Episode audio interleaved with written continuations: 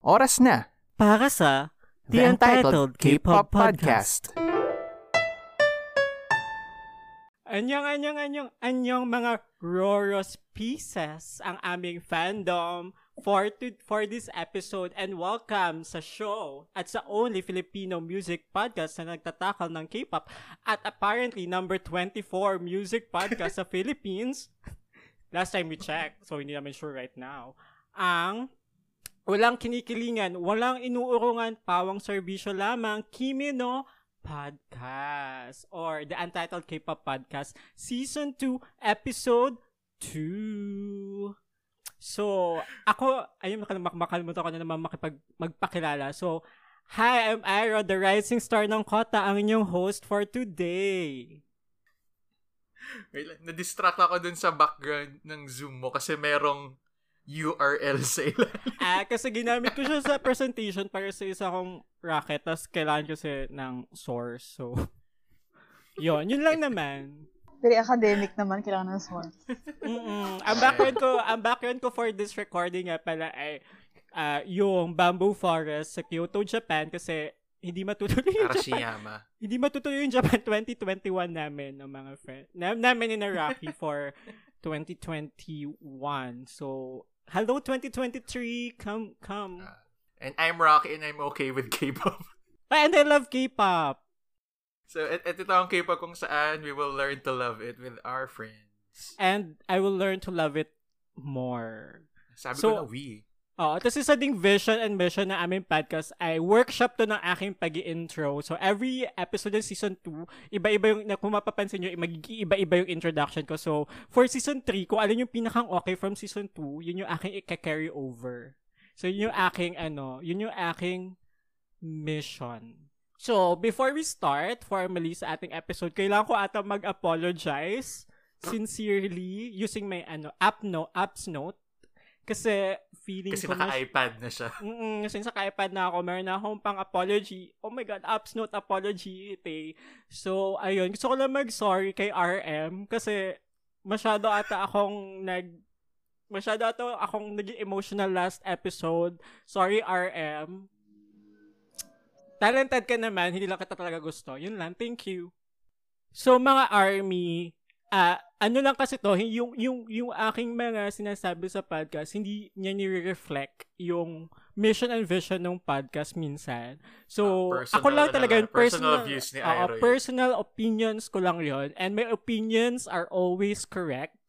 So, I think, yun yung gospel of truth natin for today. Aros opinions are absolute. Thank you. Per joke lang yan. Wag niyo ako seryosoin kasi never naman ako nagseryoso sa Sorry, Army. Sorry, RM. Sorry. So, ayun. Ang dami nating orgmates na armies na. Surprising. Mm, surprising and dami nila. Hi, Ate Beng. Hi, Ate Dea. Hi, Lynn. Hi. Shout out. 500 pesos each shout, shout out to. So, wait lang. May nakalimutan pa ba ako? Pati yung matanda na ano, galit sa akin. Gusto armies din. Ay, talaga. Ay, pa- Oo. Mm, kaya pala, kaya pala, kaya pala ganun yung ano niya, yung kanyang atake sa social media kasi army pala siya. I mean, hindi ako nag-generalize, pero hi armies, I love you. Wag niyo akong naka-private lahat ng social media ko, hindi niyo ako maatake. So, anyong, anyong, anyong. Actually, hindi public ata yung IG ko. Uh, yeah, public. Introduce natin yung guest natin kasi dalawa sila ngayon. Wala na, wala naman din parang bagong chika. So, Ay, may bago mo na yung guest natin. Ano, bilisan mo na. Bibilisan ko lang kasi lately nag-release yung Element, a, a new P-pop boy group ng kanilang ah. uh, debut single which is K-Bye and apparently sobrang talented nila. Tapos yung rap line nila, as in yung rap line nila, different languages in the Philippines. So, tapos yung aesthetic nila and everything talagang ini-embody yung I think Filipino culture. So sana mag ma-achieve nila yung great heights sa parang na-achieve ng SB19. Uh, speaking of SB19, sa pagka-release na episode na to, I think yun din yung release nung comeback nung SB19. So, but watch out, ang ganda na ang IG nila. So, yun lang. Thank you, thank you. Tenenenen, chika for the week. Wait lang, nag-error yung aking Chinek ko yung Audacity ko kung nag-error siya kasi pag nag-error yung Audacity ko, nag-stop yung recording. At so yun pala, pati sorry din from last week yung recording kasi hindi ko na-set up ng maayos yung Audacity ko. So, yun. Mm, signature, tech, tech problems. So, yay! Until season 2, 3, and 4, and so on, may tech problems kami. So, ang dami ko na naman sinasabi. That meron akong buzzer, yung, that may buzzer ka, Rock, yung, eng, tapos mag-mute ako bigla, ganyan. Meron ako yung bell pag ano, yung sa mga restaurant. Pag may order. Ting, ting, ting. Or sisigaw, ah! Ganyan. Gamitin ko next time. Tapos ano, titigil, biglang mag-mute yung aking ano, audio. So yun, ipakilala na natin yung guest natin for the week. Ikaw, kasi friends mo sila. Ay, sige, ako na lang. Kasi usually, ikaw yung nag... Iniitay ko ikaw yung mag-introduce kasi usually ikaw yung nag-introduce. So, yun. Since season 2 ngayon, double trouble ang mga guests natin from episode 1 and episode 2. So, ito yung ano, mga... Feeling ko yung isa dito na shout out ko before sa isang episode sa season Oo, 1. Tanda ko. Mm, I think. So, ito yung mga college batchmates ko, Pat and Irene. Si Pat yung na-shoutout ko. Yay! Hi, welcome sa Hi, podcast. Welcome to our podcast. Na-shoutout kita Hello. kasi parang nabanggit ko yung roommates. Ikaw yung nag-introduce sa akin ng roommates na variety show nung college. Ah. Kasi ikaw din ata yung nag-message sa akin about dun sa ano, 2015 concert or appearance ng 21 or something dun Mm. sa Mama. So, yun. Kaya lang naman nabanggit kita. So, ano nga ba? So, speaking, ano, y- y- kasi yung mga audience namin nag-ask ng variation. Gusto yun ng variety daw sa podcast namin. So, I think ito na ba Sino yan? yun? Parang isang tao lang naman. ang, ang executive producer namin, si Ida Jimenez, hi, shout out to you, na naghumihingi sa amin ng vari- variation. So, ito na. Wait, Before natin i- pag-usapan yung ano, yung al- hindi siya, al- album ba siya technically? Anyway, Technically, album. tanong mo natin guess ang kanilang ano, background sa K-pop. Paano ba sila naging into K-pop and such. So, sino gustong mauna? Alphabetical. Ah, sige, Irene. Irene. Ako? Ah, ano ba? Ano ba nag-start? Well, part part kami ng second gen. yes, second gen. well, high school, yun, sikat na yung, you know, the Wonder Girls, Suju, uh, the golden era of K-pop. Pero hindi pa ako fan that time. Parang, ah, K-drama lang ako noon. Parang meron, kasi mas otaku ako. Into anime, J-rock, ganyan. So, nag-start lang talaga ako maging, ah, ano ba, stan ng K-pop. Siguro 2015, 2015, yon Tapos, naging fan ako ng Suju. So, Elf. Hanggang ngayon. Ay, bakit nawawala si Airo? Ay, no! Wait, ang second gen, anong, yung mga Wonder Girls, first gen yung mga yan. Second gen. Ah, second, ah, second. Second gen. So, Suju, Big Bang, 2PM, 21. Ah, Yun. so yung ngayon, pang anong gen na ba yung mga Blackpink? And Ah, such? fourth? A fourth gen. Fourth- yung Med- Blackpink medyo gray area na yung Medyo gray gen. area. Depe- pero fourth, technic, parang ang ano, fourth na sila. Kasi ang third is yung ano na yung EXO, yung BTS, yung, yun, yung part, yung ano nila. Parang yun na yung... Kasi kung sa bagay, yung peak naman yung Blackpink talaga parang 2017, 2018 din eh. Hmm. So, fourth ko gen nako- na sila eh. nako-consider sila na fourth gen. So, yung nag-start ng fourth gen. Yeah. Parang sila. Ang hirap maglagay ng ano. Ang hirap pag ano ng ano eh. Kasi, you know, Suju hanggang ngayon. May Active actually, pa ba sila? yes! kak- magka-comeback sila. Kakambak ng sila sa March. Wow. 10th, Yes. 10th, I think 10th, 10th album. album. album. 10 years? Then at No, 16 Ay, years ang na 10 sila. years ay Wow. shiny. I Oo. think. Shiny. Magkakambak yung uh, Shiny tomorrow, ah, hindi, Sun, ah, 22.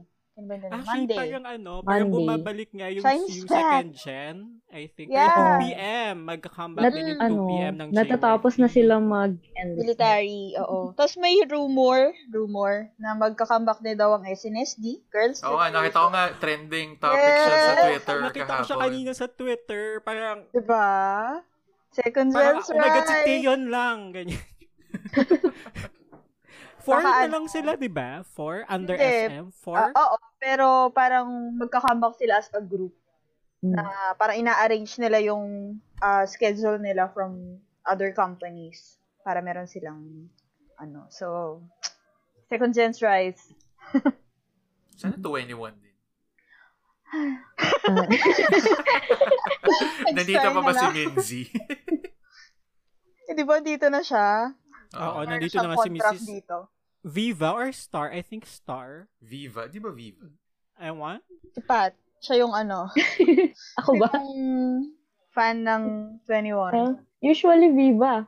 Pag ano, yung mga K-pop. Parang si Nancy ng Momoland. Di ba EBS siya? Oo, oo. EBS Viva. ba? Hindi ba EBS, Hindi ano? ba Viva EBS. yun? Parang Kasi Viva. Viva kasi parang si James Reid yung tinatarget nila before na Oo. Nakaka-partner. Natuloy ba yung drama nila? May, may Parang drama sila. hindi.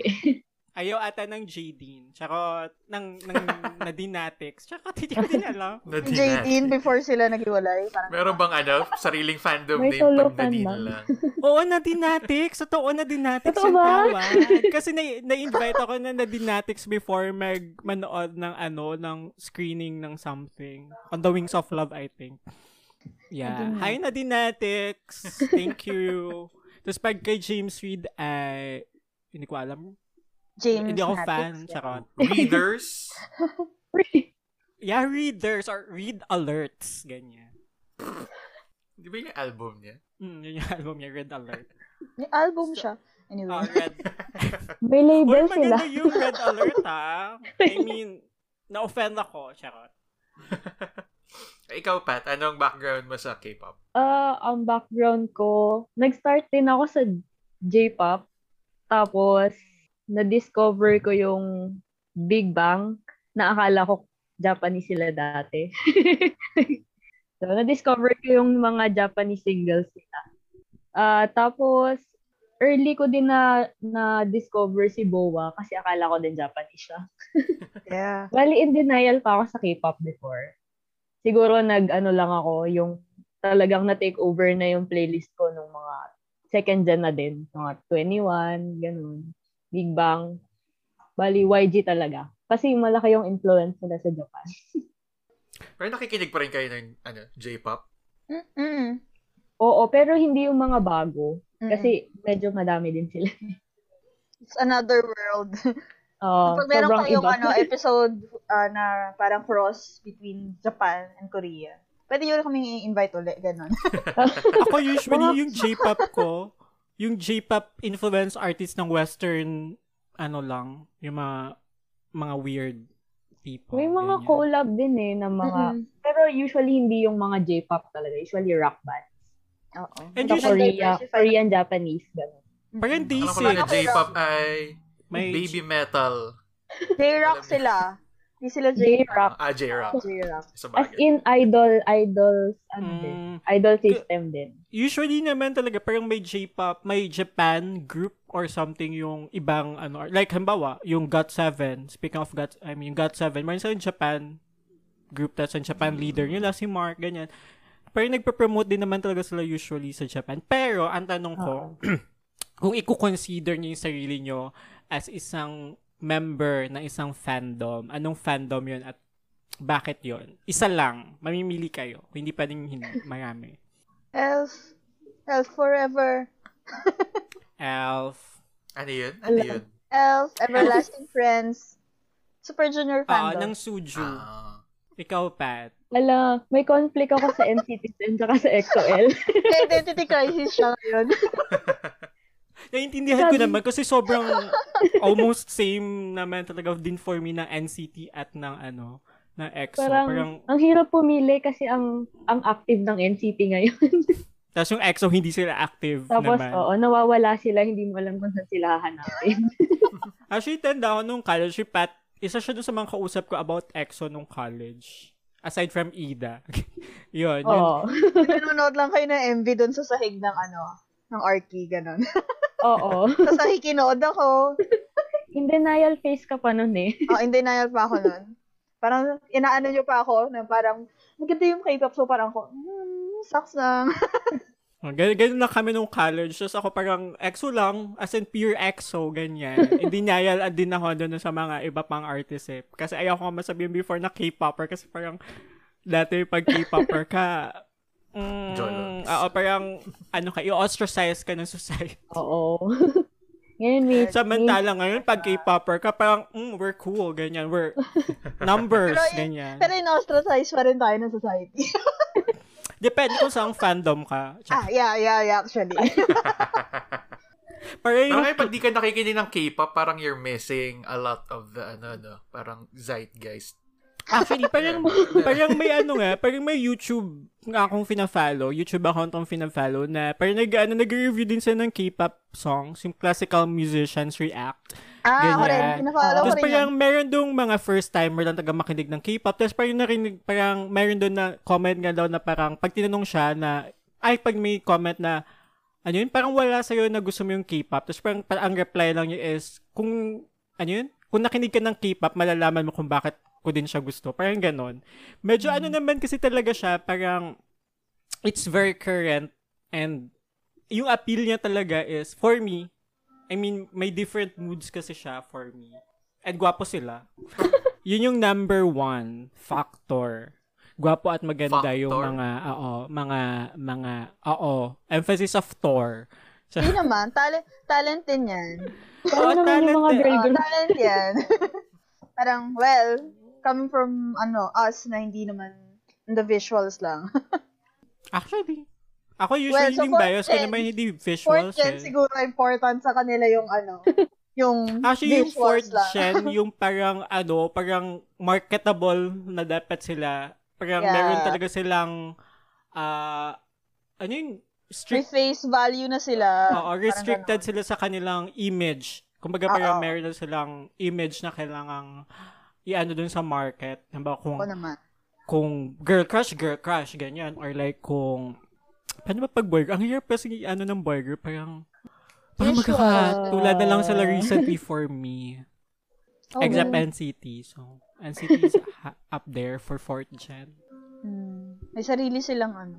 Ano ba mga bagong groups? Ngayon, Wala, hindi ko na din, ang hirap na din, actually right now, dun sa fourth gen, ang hirap ng parang mag-keep track kasi unlike Yung before, na parang, lang yun. parang, ano lang, as in ito lang, tapos ngayon parang every week may makikita kang bago, may makikita kang, bigla na susulpot, tapos biglang mawawala. So, ang hirap. Ang hirap na Pero- din recently mag-invest, actually. Pero ang sad doon, parang lilitaw, tapos mawawala. Pero hindi mo papapansin kasi same lang yung ililitaw. parang same lang din yung ano Yung nila. papalit na group? Oo, parang hindi hindi na Mm. sila kasi on ah, parang pagiging unique ng group. Parang sumusunod na lang sila sa trend eh. So that's Mm. oh And well. usually yung trend pa ngayon is like leaning towards Western, music Western. na. Western. yeah, So- so, parang nawawala yung character nila as K-pop, nakaka-frustrate. yeah. Ito think of you, ba? Oo. Hindi ko din alam. Hindi na ako magdadagdag. Move on na tayo sa... Move on na tayo bago pa lumalim ito. Okay, so yung napili ng guest natin, hindi siya isang album ng isang group. So ngayon, ay OST siya ng isang K-drama, yung ano nga, Scarlet Moon Lovers Scarlet Heart Rio. R- Rio. Rio. Rio. Rio. Which is, ano pala, K-drama siya 2016, tas si Ayu pala ang bida dito. Apparently, nagulat din ako na nagulat ako kasi naghingi ako ng and parang meron ba kayong ipapanood sa sa akin na clips ganyan kung may scenes kayong gustong ipapanood sa akin para makuha kayong fi- or parang ba yun, gusto nyo makapanood ako ng clips sa yun nga, so nandun yung fight scene ni Ayu at ni Baekhyun dahil sa paninilip. Tapos nakakatawa siya, tawang-tawa lang ako.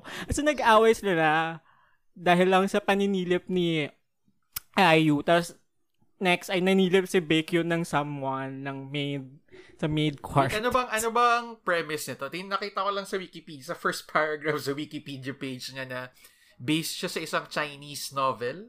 Mm. Mm. Bali, ah, originally, alam mo yung history. Originally, ano siya, Chinese drama. So, parang Korean adaptation na lang talaga yung ginawa nito.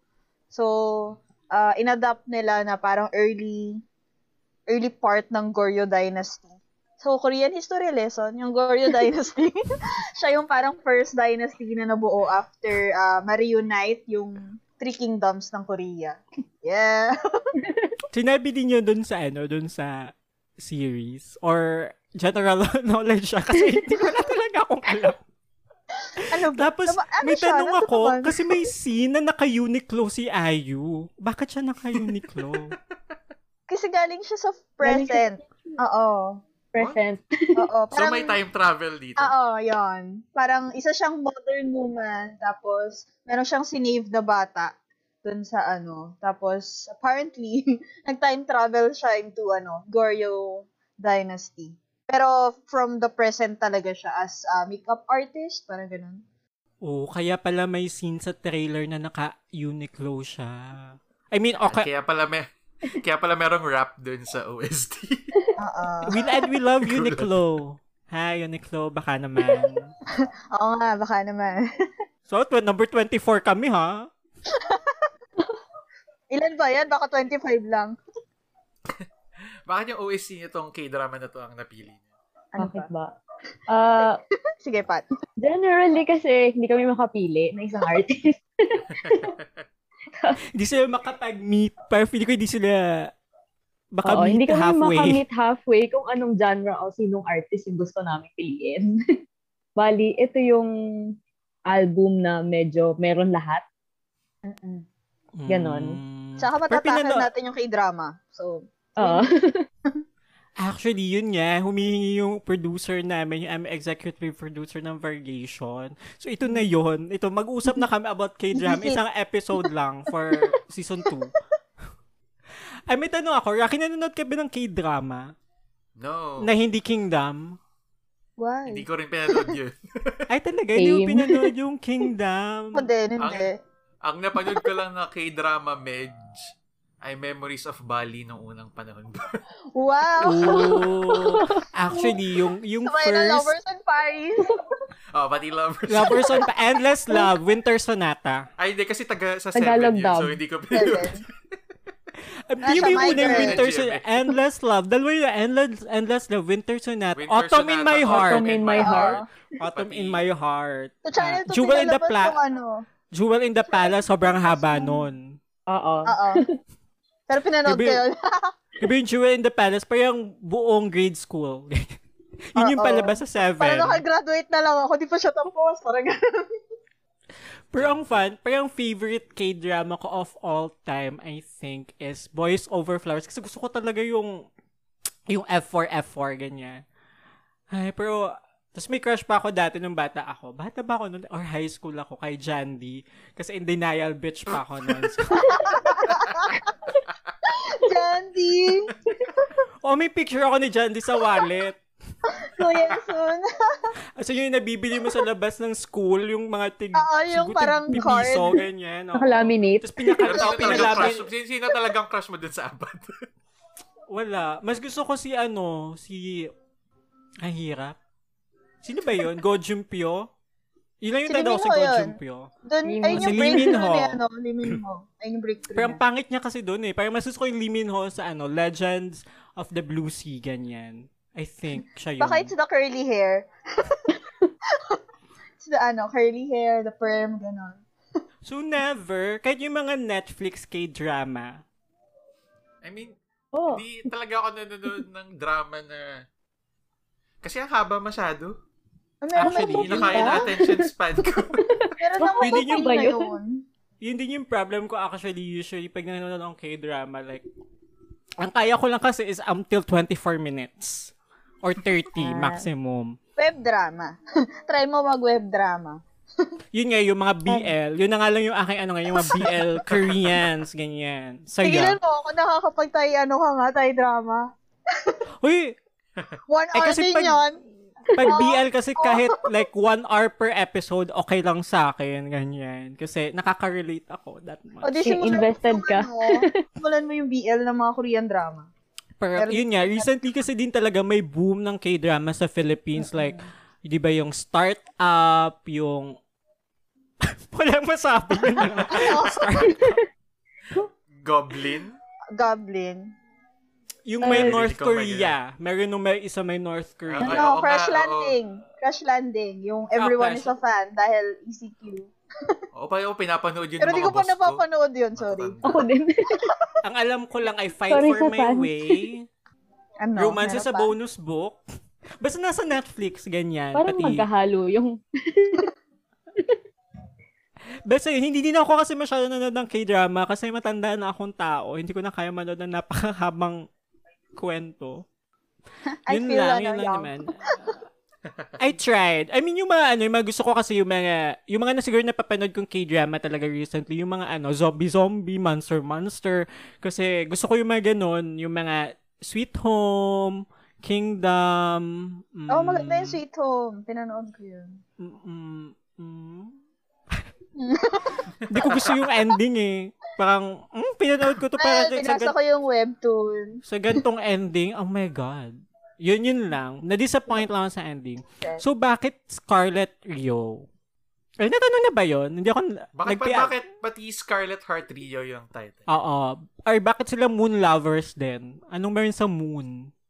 Ah, ang alam, well, kasi nung nag-time travel siya, parang during an eclipse. Parang nag-eclipse nung nahulog siya sa water. So, parang somehow yung moon yung may kasalanan kung bakit siya nag-travel ba.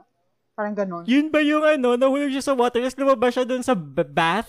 Yeah, yeah, yun, yun, yun. Yung gusto ko paglabas din niya, mangyari ano, yun sa akin. naliligo yung, ima, di ba, paglabas mo, tapos naliligo lahat ng princess, tapos nakatopless sila, first scene pa lang. Oh my God. Kaya pala gusto mangyari ni Iroh. Kailan eclipse?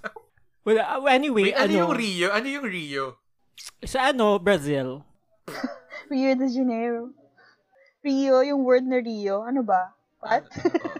Korean word ba yun? O pangalan ba to?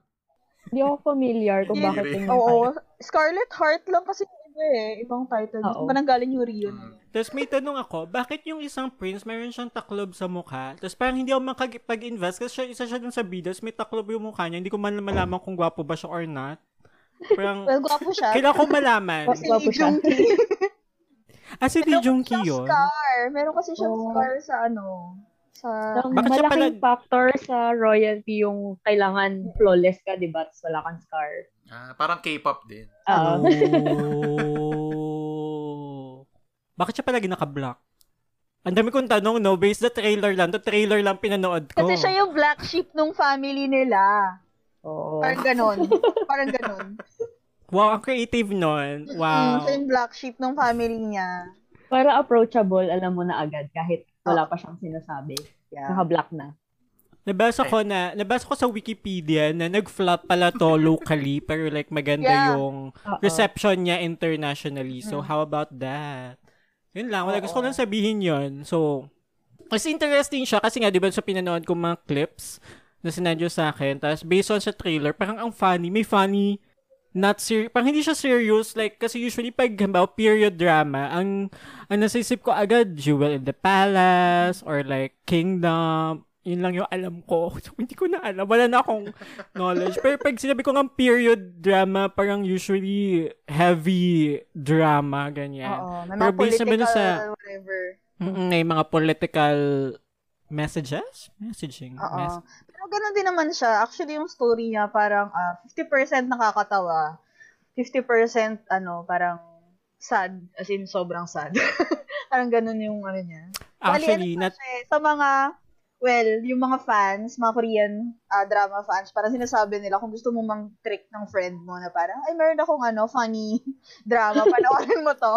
Tapos parang yon parang magagalit sila sa'yo after. Ay, kailangan pala merong spoiler alert tong episode nyo in case meron pa hindi ching. Spoiler alert. Uh, yeah. Ano? Ano? Spo- trigger warnings ano yung sasabihin ko. Spoiler alert. Call, ah, yan. May nakita actually ako sa YouTube kasi pinanood ko yung trailer tapos parang yung next na clip ay parang five couples, five deaths. So, na-intriga ako doon. Hindi ko pinanood. Hindi ko pinanood yung ano, na, spoiler alert, Oo, Parang na yung spoiler alert ko. Pero yun, may nakita akong ganong video. So, I think, hmm, ito ba yung mga ano, katulad ng, ano, katulad ng, ano yung Game of Thrones? Game of Thrones, oo. na yung mga parang hindi mo, oo, hindi pakagbangan. ka dapat mag-invest. So, mamamatay ba si Bacon? Wala Spoiler alert? Wait, so ano, nakikinig din kayo ng OST ng ibang K-drama pinapanood niyo? Ako naman. Oo. Part siya ng K-drama experience eh. Parang Actually- ayun yung mga ano mo, well, kung K-drama fan ka, parang ayun yung difference ng K-drama sa drama natin. Kasi yung ah, drama lang. natin, parang usually isa lang yung OST. Tapos yung sa Kasi K-drama, isa lang parang yung artistang kumakanta ng lahat ng OST ng lahat ng teleserye. medyo Eric ganon. Santos? O, Julian. Santos, ganon. Wait, a- a- ano, yung songs dito sa OST, kanta ba sila galing sa album ng mga artist or uh, specifically recorded to para dun sa K-drama? Para sa drama talaga. Bali kasama sa production cost nila yung pagbuo talaga ng soundtrack kada drama. Mm-mm. Depende kung may may assigned person lang na gumagawa nung yung backing music tapos kumukuha lang sila ng artist na magpo-perform. Parang ganun. Siya. Tapos napansin ko rin, di ba lang si, I- si Ayo yung bida dito? Tapos wala siyang, walang track na siya ang kumanta. So nagulat ako. Tapos at least nabangin ko kasi sa friend ko na, ah, ito nga yung discuss namin. So sabi niya, usually daw, pag yung may mga idol nga raw na ang bida sa K-drama, usually hindi sila part ng OST. Totoo ba yun? Mm, Usually, mm, usually. Baka Pero siguro dahil busy na sila. Bagay. oo. Tapos, magkaroon man siguro isa lang. Ganun. Sa dulo na. Nasabi nga ni Irene kanina na part ng holistic experience sa panonood yung K-drama yung ano, yung pakikinig ng OST. Kasi parang recently, meron akong ano, katrabahong architect. Tapos parang nag-overnight kami sa office nila. Na tapos nag-work kami. Tapos parang pinapakinggan namin OSC ng startup. Sa every song, parang may, may sinasabi, ay, ito yung nangyari dyan, ito yung nangyari dyan. Tapos kinikilig siya. Tapos parang, girl, Yeah. Oo. Parang ganon. Pili ko, parang, since hindi ano siya, parang, kaila, meron ka talagang mga scenes, specific scenes, yung mga song, parang, Mm-mm. Ano siya, targeted siya sa mga specific scenes, like meron nung pang collage-collage sa ending. Di ba? Usually may ganon, yung mga montage-montage sa ending ng Oo. K-drama. Tapos meron pa yung song before that, yung pang resolution ng bawat episode. Wala, Oo. ang fun. Tapos It's so yung ano, fun. yung pag may kissing scene na, tapos parang magso-slow-mo lang siya. Kasi pag, pag shoot nila yon parang slow-mo lang talaga, walang nangyayari. Pero pag pinasukan mo na ng OST, parang, oh my God, everything is so different. Actually, ano pa lang, ah, ito pati I think yung startup OST yung napapakinggan ko ng buo sa mga OST ng mga K-drama. And I think Voice of Boy, yung some OST ng Voice Over Flowers that time. Ay, yung ano, Almost Paradise. ah, almost paradise. Ayan. Diba? Parang pakinggan mo pa lang yan para may pumapasok na na tao. Makikita mo yung apat, Oo, naglalakad. makikita mo yung apat na papalapit sa'yo. So, that's OST. Dahil nabanggit nyo na yan na parang ah, integral part siya ng viewer experience ng K-drama. Kasi sabihin ko na ngayon, hindi ko masyado na-appreciate yung songs. Mm. So, feeling ko, kailangan ko talaga ng context ng K-drama, yung, yung scenes, yung, yung story, para, yung, para ma-appreciate talaga yung mga songs. Yun lang, nasabihin ko na up top para hindi na kayo magulat mamaya. As a prepared queen, tsaka, as a prepared person, ano na lang, ginawa ko na, pinanood ko yung trailer, tapos, pakinggan ko yung music, yung OST, tapos parang doon ako nag-build na ng mga scenes in my mind, na ito, ito yung sa kissing scene, ito yung pang montage-montage, ito yung opening song, ito yung pinakang OST, ganyan. Actually, yung pinakang OST, I think, yun yung nandun sa trailer na, na music for for you. Ah, hindi. Hindi, hindi yung for you. Basta something else. Be with you. Be with you. Well, yung OST kasi parang ano siya eh, parang ano man tawag dito. Ah, hindi siya nagre hindi siya nire-release ng sabay-sabay. Parang sa isang Oo. drama habang nagra-run siya, parang yung first um Per four episode. episode, oh, first episode or first four episode niya, parang ito yung OSTs niya. Tapos the next set of episodes, ito yung OSTs niya. Tapos kaya ang haba, ang haba usually ng OST. Tapos nire-release nila din to as album after nung drama. After. Usually. So, may mga nabibiling, yung mga fan ng drama, pwede nilang bilhin yung album na yon na OST nung ah, particular drama na yun. Oh, actually, yung album pala, eh, dalawang CDs siya. Mm, mm. Pero i-discuss natin yung CD1 lang. Tama ba, di ba? Ah. Yung 13 songs. Actually, nung sinabi sa akin ng Scarlet Trio OST album yung pag-uusapan natin, sinabi ko sa kanya, bakit ang haba nito? 46 songs? Pala, lang may, yung iba. May complete edition. Yun yung 46 songs. Tapos ito talaga yung pinakang OST album. 20, kasi yung the rest, sabi nyo nga, instrumental lang. Parang scoring. No? Oo. Yung mga, mm, mm, ganon. Oo. Mga background, ano lang, music lang, tapos piano-piano lang, ganun. Eh, Kay over, overall, anong mga gusto ng parts? Anong oh, anong meron sa album na gusto niya? Diverse siya.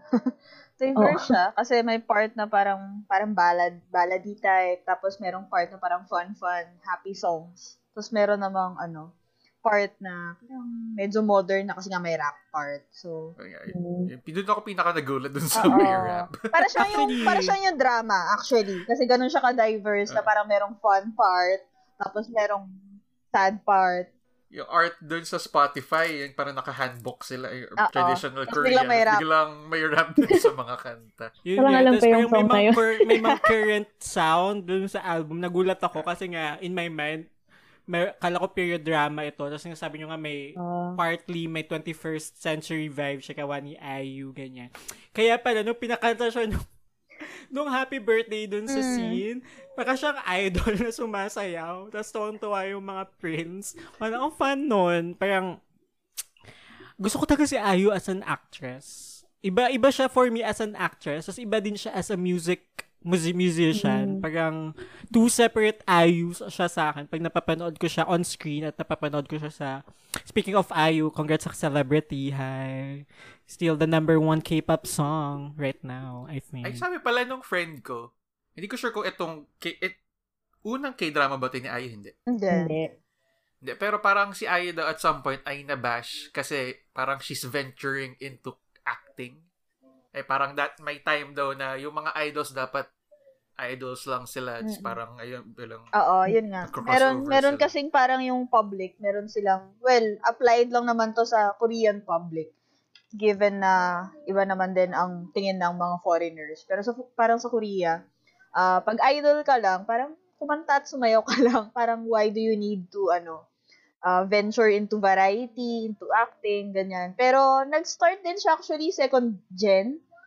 Second gen na Oo, parang yung oo.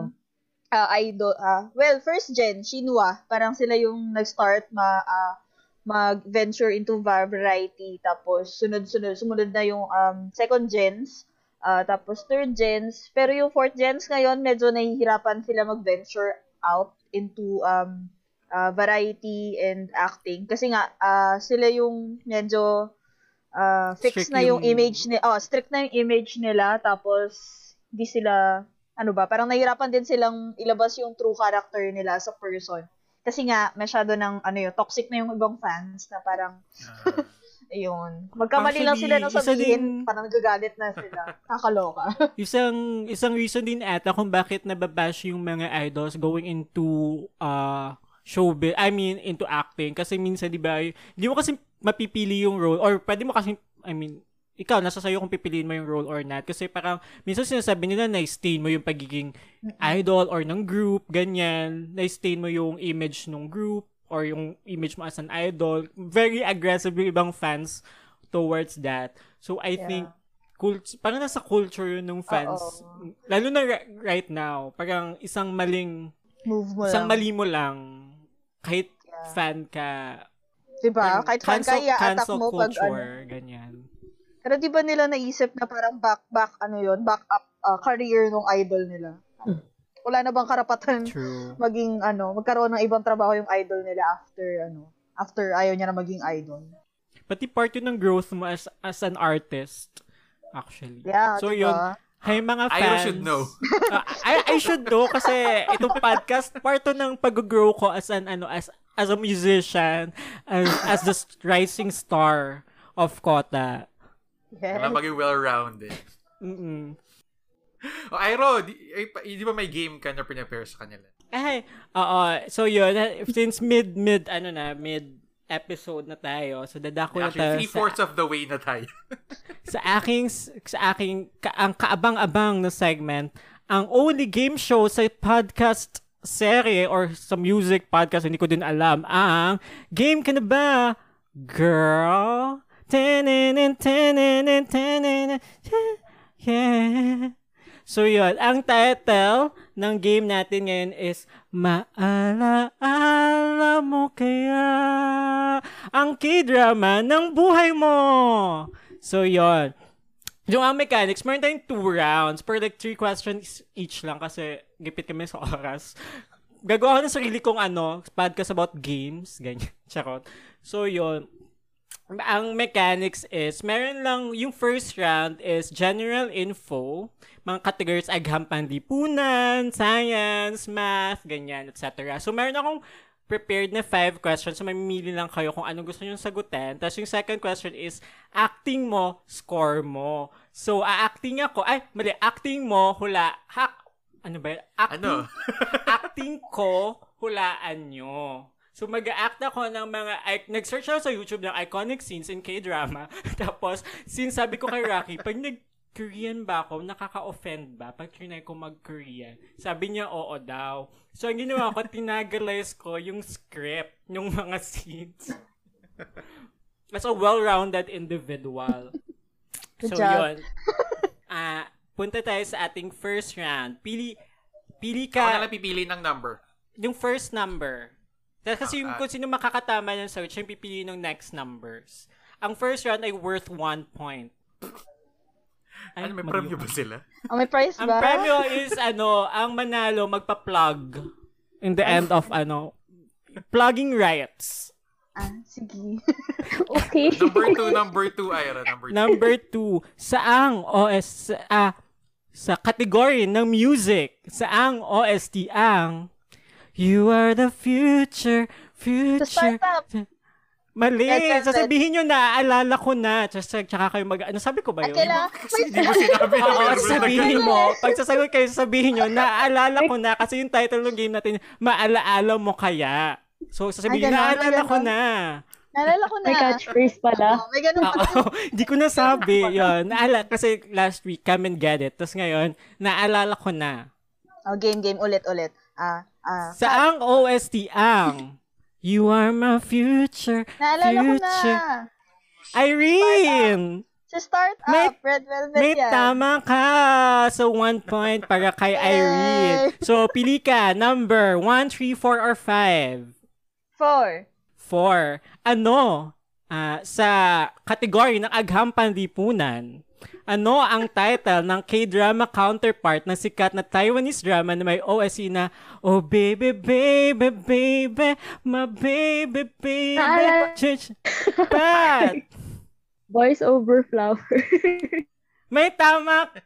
Ay, wait. May S ba? Ano, ano? ah, sige, may tama ka. Hindi ko din alam sure kung boys over flower or boy over flowers. Boys. Boys. Boys. Apat sila, Over Boys, diba? apat flower. sila. At saan yung S? May S? Walang S. Oh, may S. Apat sila, so boys. Ah, okay. So, pili ka. Number. Last na to, di ba? Last na for this Oo, one. the second round worth 100 points each. Uh, three. Number three. Sa category Three. ng geography, kung ang susuna o fighting ay isa sa sikat na expression sa mga Thai BLs or Thai teleserye, sa, sa K-drama, sa ang K-drama sumikat ang expression na Aja. Ten, ten, ten, ten. Go, Rocky! Answer! Sila, sila. Ulitin ko. Naalala ko na. Go, Pat! Ako ba? Oo. Lovers in Paris. May tama ka kaya geography, may Paris sa sagot. Nakakainis. So, dako na tayo sa act, sa ating second ano yun? Round. Second round. second category. So, Pat, pili ka 1 to 5. Uh, five. Mag-act actor, mag-act ako ng scene. Tapos sasabihin nyo kung ano ang title ng K-drama. So, ang number 5 is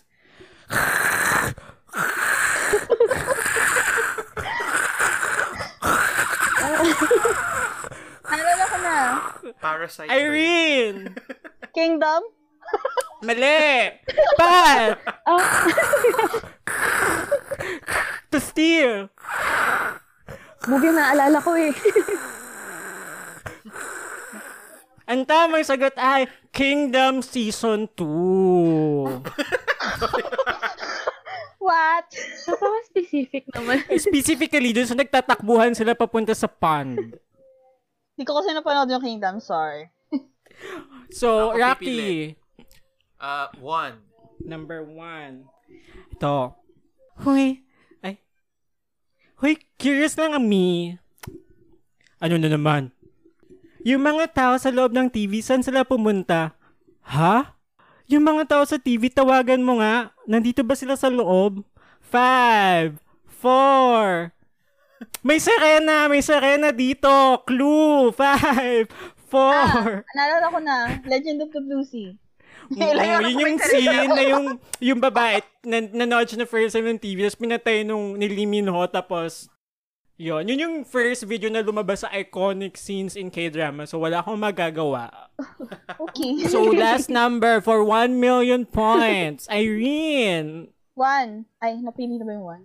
Ah, napili One na yung one. Uh, Two. Sige, three. Three. Sa number three,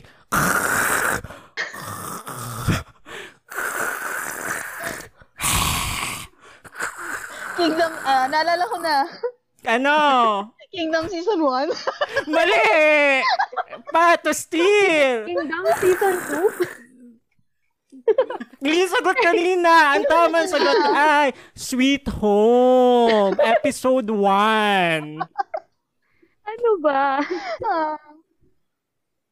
So, ang nanalo ay tayong lahat kasi na-showcase ko yung talents ko. So, panalo tayong lahat.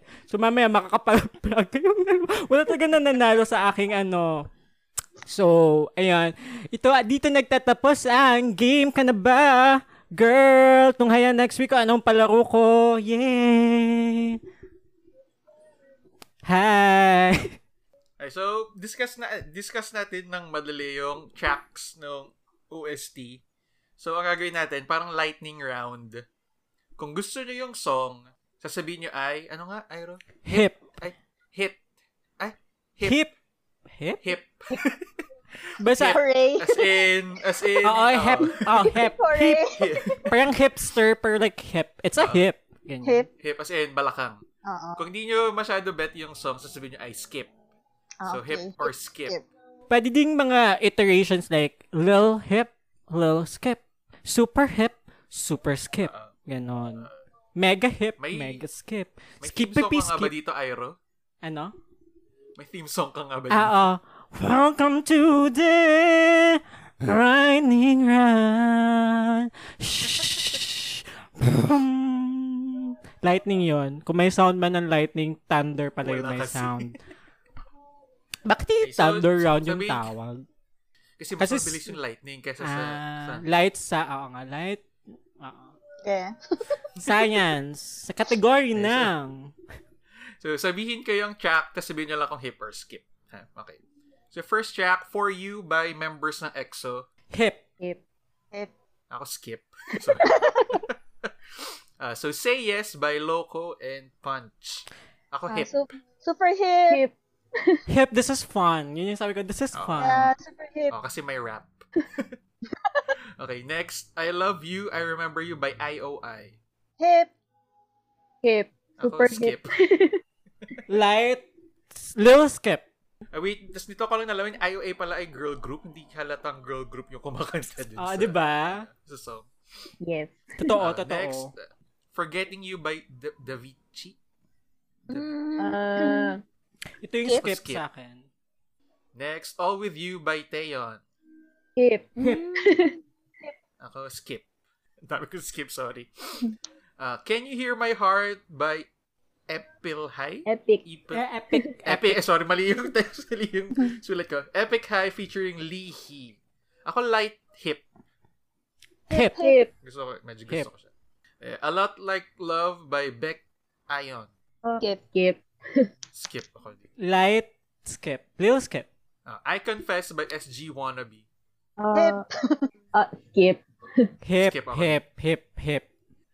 Will Be Back by Sunhae Im. Mm, light skip. Hip. Skip. Skip. My Love by Lihi. Lihi ba? Hi. Ihay. Lihi. Hi.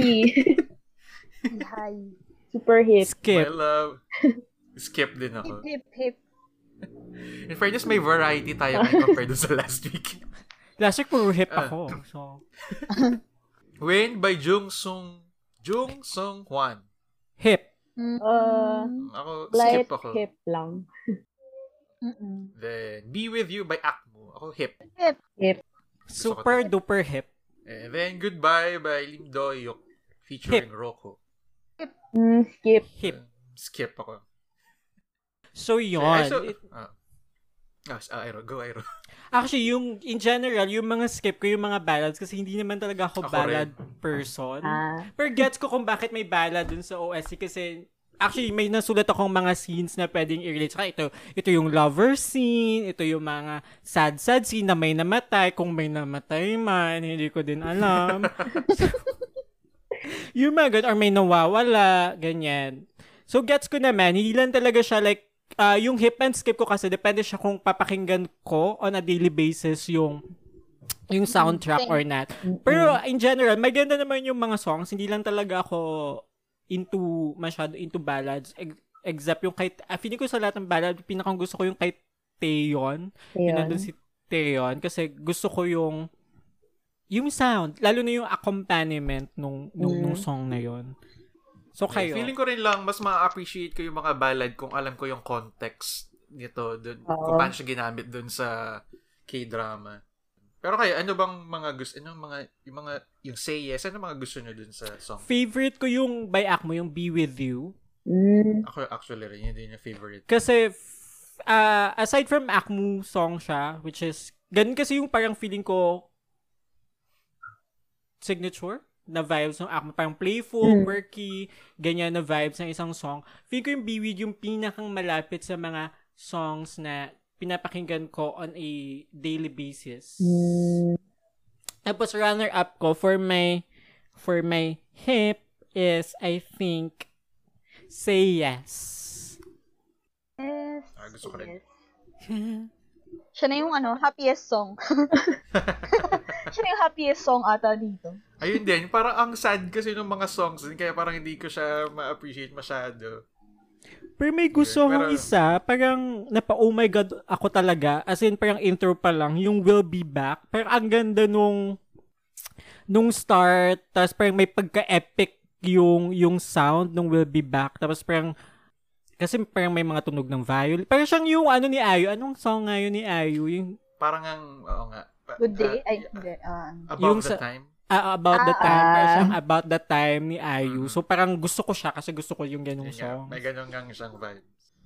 yun, yun lang yung ano, pero overall thoughts ko naman, feeling ko kung alam ko din talaga yung context ng buong series, feeling ko yun. As in, maganda naman yung mga songs. Hindi ko lang talaga din masyadong. Doon may napipicture ako na nga ng mga scenes na ito yung patayan, ganyan, iyakan. Kasi in general lang talaga, kasi ayoko nang umiyak. Manood. Huwag ka manood dito. Kaya mo umiyak. Nasa Netflix ba to? Wala, nasa Wala. view. Ah, wala. Ah, VU, VU. Yun lang. Feeling ko, ano siya, feeling ko ano, kung alam mo yung context talaga, meron kang holistic experience. Feeling ko ganun naman talaga yung OST in general na holistic experience kasi siya na, na ano mo talaga siya dun sa mga scenes, dun sa mga, ano, memories mo habang nanonood nung, Mm-mm. nung, nung series, ganyan. So, mamamatay ba si Baekhyun? Yun talaga yung tanong. Kasi mukha siyang ka ba tangang namin? character. So, feeling ko mamamatay siya. sagutin nyo, sagutin nyo, tapos ibibi, ibibilip na lang natin, Airo, para hindi ma-spoil in case may Ah, sige, mamamatay ba si Baekhyun? Yeah! Mamamatay ba si Ayu? Yeah! Ay, bakit may five Ah. dots? at- Hindi na Ah, ako ah. mag-venture. ah. Sige.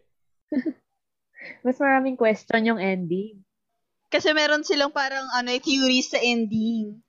Merong ano, may parang fan theories, tapos Ah, so merong- parang open-ended siya na... well, may na issue kasi ng deleted ng- scene. Oo. May Pwede mo gawa ng sarili mong ano interpretation Oo. as a viewer. Oo. So, Tapos ah, ano, ang tawag mm. dito, parang laging merong ah, possibility of ah, second season. So, yung mga fans parang, Mm. so, Oh. please. Parang So, anong nangyari ba sa ending? Yeah! Hindi, ayun yung nangyari. Pablip, pab... Ah, yun yung nangyari. So, pablip na lang ako nung buong... Wait, ano nangyari? Yeah! Oo. Oo. Tapos wait. parang ang ang bleep. So, sunod-sunod na bleep to. Yeah! Ganun. Pero parang yung sa deleted scene, parang ah, Yeah! Yung may, yung may ganon.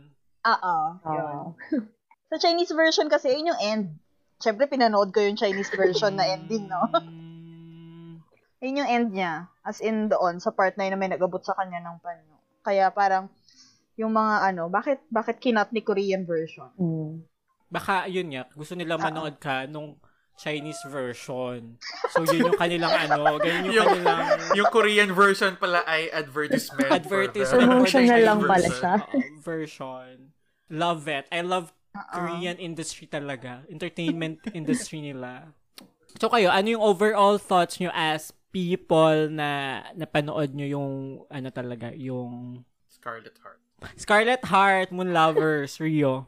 Pat mo na. Ako, ah, siguro, ano bang thoughts ko? Gusto ko yung buong album kasi madami siyang tracks na pwede mo siyang pakinggan ng standalone.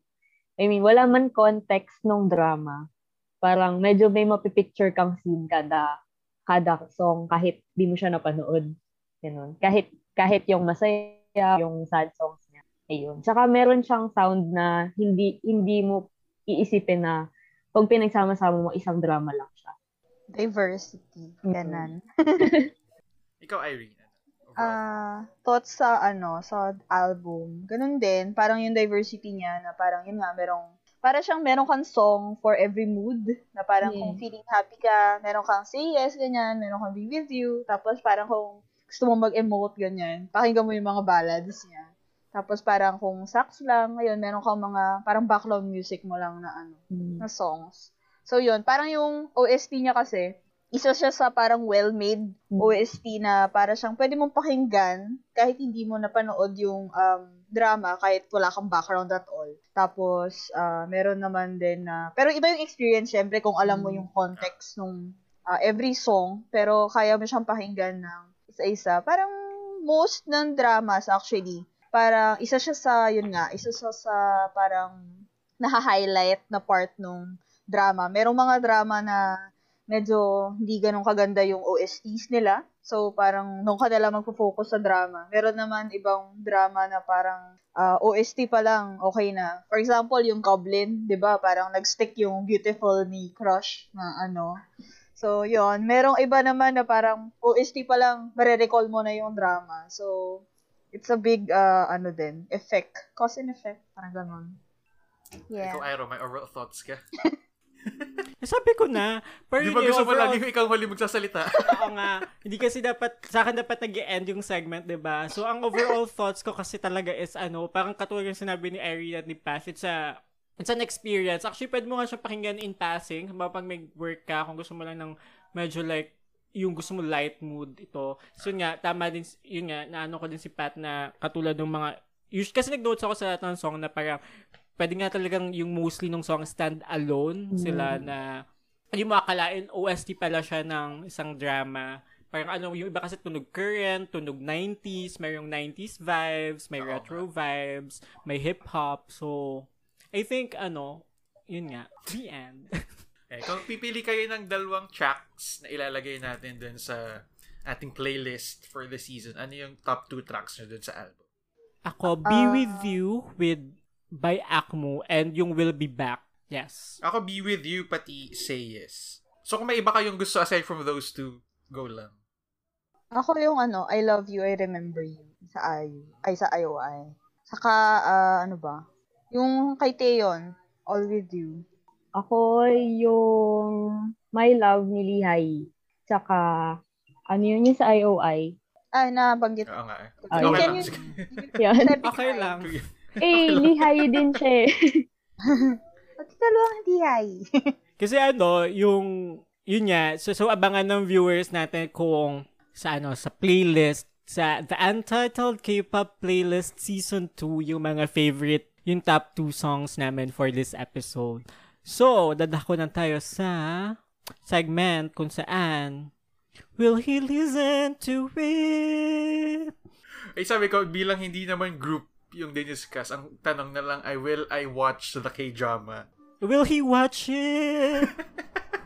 Kaya ako, ah, by principle kasi ayoko talaga ng drama kasi malungkot na ang world so ayoko pang malungkot na. So, sadly, no.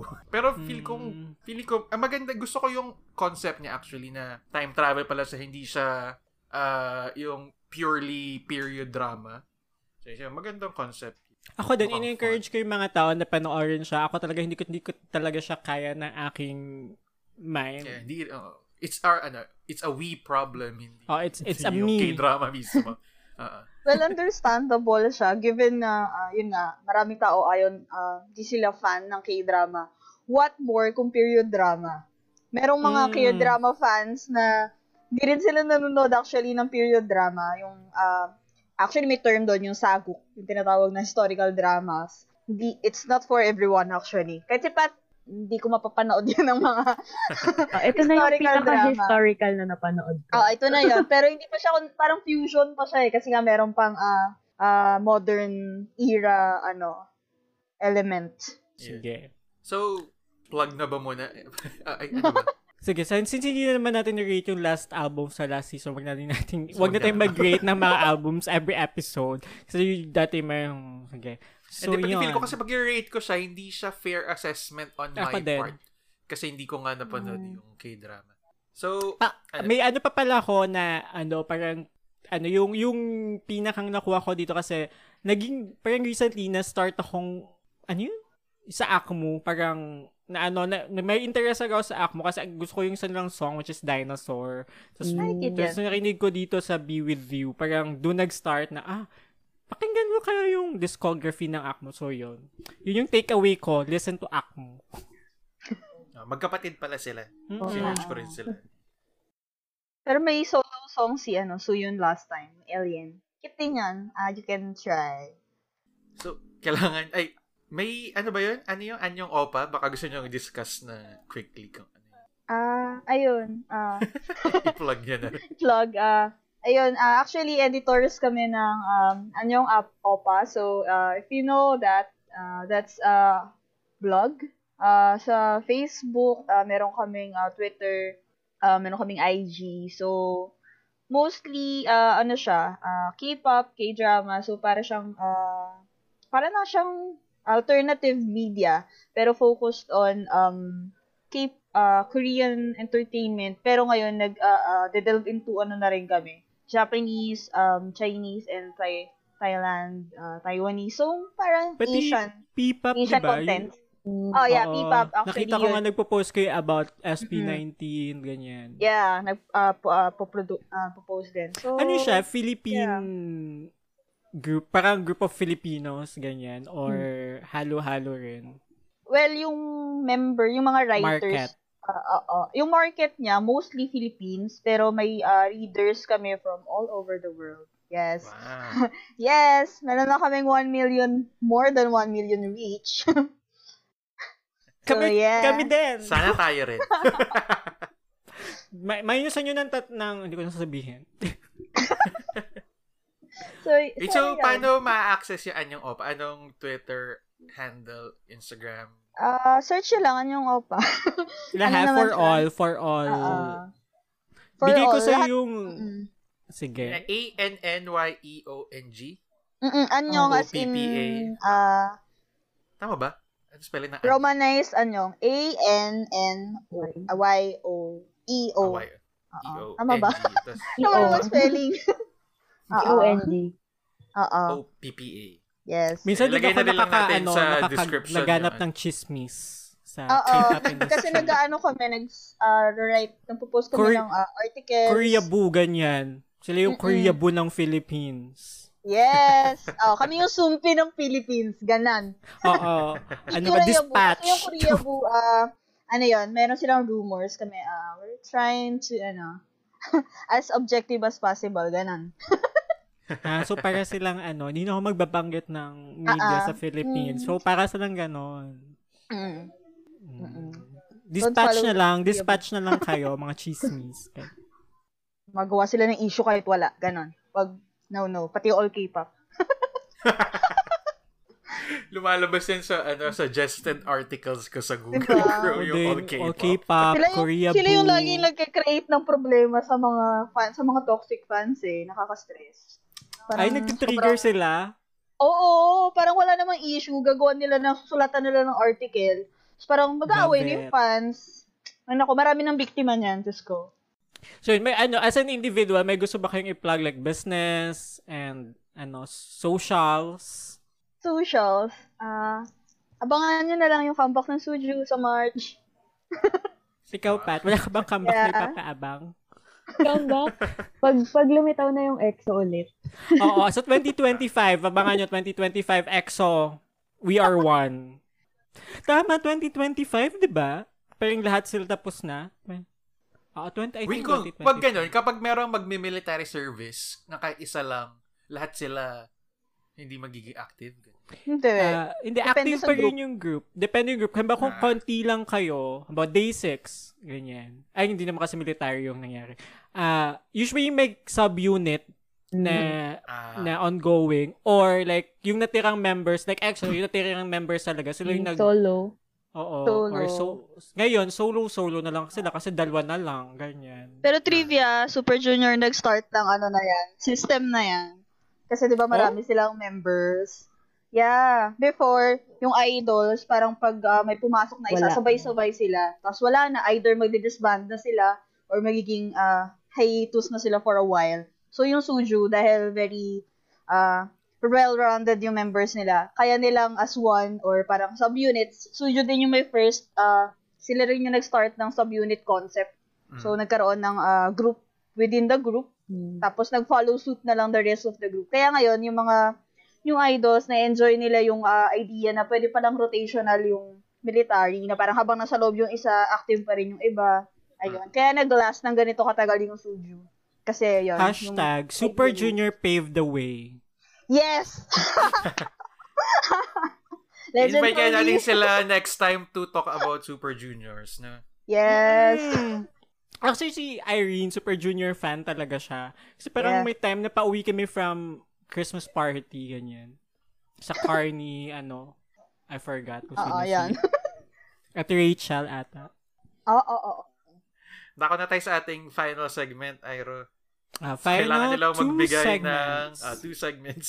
Kailangan nilang magbigay ng fandom name para dun sa listeners ng podcast at ng title ng podcast. Pero Eh, okay hindi na yung title niya as the untitled. Oh, pero ano siya, parang, ano lang, every episode, Gimmick nagpapalit. Oo, Oh. parang ano lang siya, gimmick. Mm. So, yun.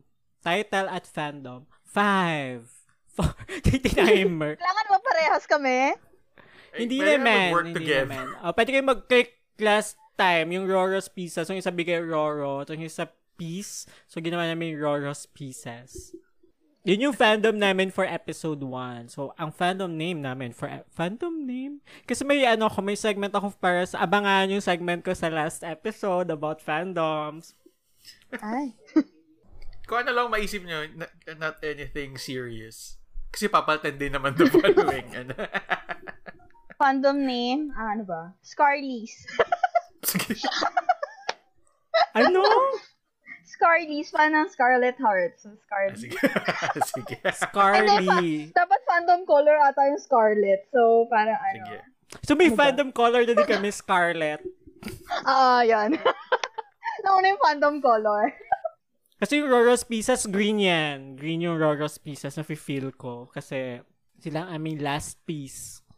Ah, Ay, so, pangalan na lang ng podcast. ikaw na yun, Pat. Pangalan ng podcast, hindi episode. Oo. Ah, ano ba? Kahit joke na title lang. Gusto mo anyong opa, ganyan. Anyong Opad. Oh, anyong Ah, opa. Wow! Gusto ko yun. Oh, podcast. Ganun. Bamboo lang Ano, yung naiisip ko dahil sa background. Ay, sumasali pala sila before. Na-scam ko sila before sa Siram Plaka. Nanalo Uy, sila ka third place. Yes. Nice. Tapos may time na si Pat lang at si Ellie ata yung na-scam ko. Ay, Oo. Oo, wala ako nun. Merong, merong time na isa. may isang time na dalawa lang.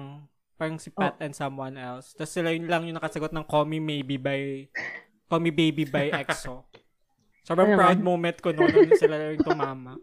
Intro pa lang. Oo. yes. So yung title. Ang hirap mag-isip. At ano lang, go kayo. Ah, na. ah, ah, ah. Gabi na pressure siya. Oo. Yung natin lang siya tingnan. prepare kami. Ah, sige. Ano bang mga nasa paligid ko? Oo nga, kung ano na lang makita mo Ah, dyan. curtain? Sabi na nga? Yes, yun yung title curtain namin, The. Curtain. So, for the Curtain next call? Mga episode, ganon. Yes, Curtain curtain call. call. Aww. Aww. gusto ko yun. Para talaga akong uma... Fair. Mm, para talaga akong uma-acting, ganyan. Welcome to the Curtain Call. Break a leg. So, ayun, thank you, Irene and Pat, sa pag-guest. So, next time, sama, uh, guest ulit kayo, tapos Suju naman pag-usapan natin. Or kung anong gusto nyo. Artist. Ayun. Eh, thank you. Tapos, ayun. Di, check out nyo yung Daan Yung Opa. At Daan Yung Opa. Yun yun, di ba? Mm-mm. Hinanap ko talaga. May, may do Ayun. pala, sorry. Oo. so, yun. So, Iro, kanta ka Ah. na. Say yes, say yes. Hindi ko din matandaan. pam, pam, pam. Meron yung parang pam, pam, pam, pam. Doon sa For You, hindi ko... So yun, hi, bye everyone. Anyong, anyong, anyong. Bye. Thank you. SB19, ikalawang tugto. What? Yugto. Ikalawang yugto. 5, 6, 7, 8. The Untitled Cable Podcast. Oh, yeah, yeah, yeah.